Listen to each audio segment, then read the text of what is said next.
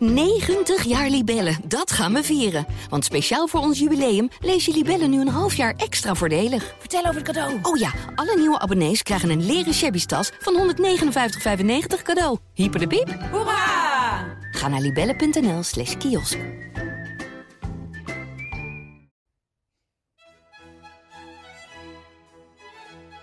Het jaar 2020 was ontegenzeggelijk het jaar van de coronacrisis. Het leed dat deze pandemie wereldwijd veroorzaakte is nog altijd niet te overzien en dat zal nog wel even zo blijven. Wat in Nederland wel heel tastbaar werd, was de schrijnende situatie in de verpleeghuizen. Waar mensen van de een op de andere dag werden afgesloten van hun geliefde, terwijl binnen de muren het virus om zich heen sloeg. Verslaggever Rianne Oosterom tekende in vier delen het verhaal op van de 83-jarige Charles de Koning, die weigerde zich neer te leggen bij de gedwongen scheiding van zijn vrouw Adriana. U luistert nu naar aflevering 2. Twee weken lang mocht Charles de Koning niet bij zijn vrouw op bezoek komen. Slechts vanaf de straat kon hij naar haar kijken. Nu zit hij met haar in quarantaine in het verpleeghuis.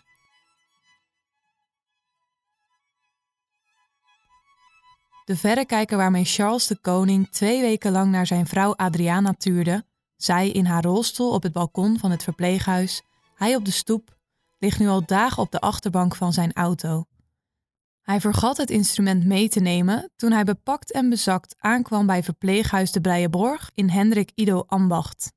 De verrekijker is ook niet meer zo nodig, want zo onbereikbaar als Adriana was achter glas, zo dichtbij is ze nu. Sinds donderdag zit het echtpaar dat bijna 48 jaar getrouwd is, samen op een kamertje op de vierde etage. Het verpleeghuis maakt voor Charles een uitzondering op het bezoekverbod dat geldt door corona. Er is één voorwaarde. De twee mogen niet van hun kamer af.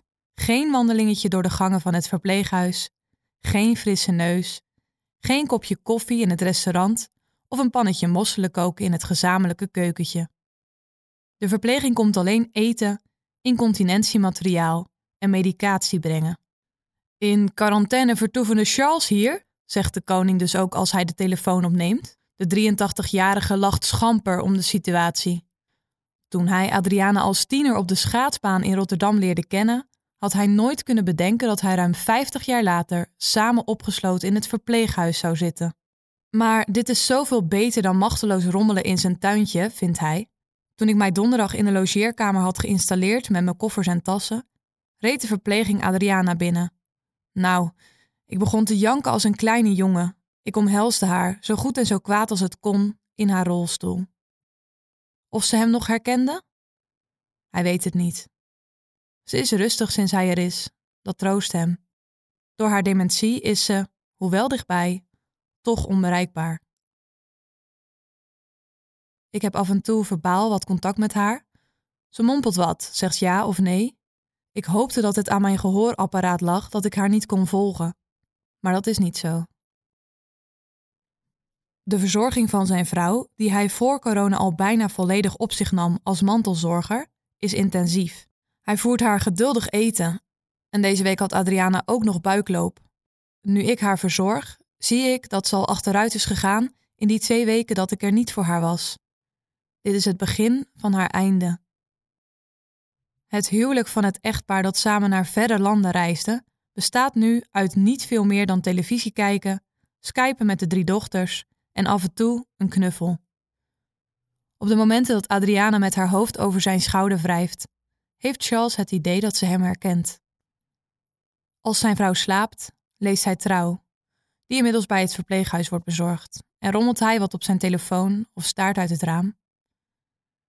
Ik zie Zwijnrecht in de verte, zegt hij. Ik mis mijn verrekijker wel, want op die paar bomen en paar huizen ben je toch gauw uitgekeken. En hij droomt van het moment dat hij Adriana naar hun tuintje kan rijden, twintig minuten verderop, en dat ze dan gezellig een stukje gebraden zalm eten.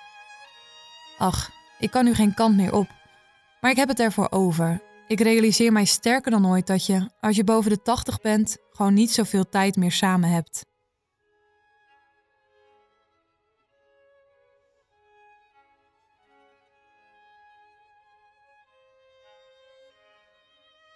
Dit was het tweede verhaal van Charles de Koning. Het eerste deel kunt u terugluisteren in deze playlist. Wilt u meer ingesproken verhalen of podcast luisteren van Trouw? Ga dan naar trouw.nl/slash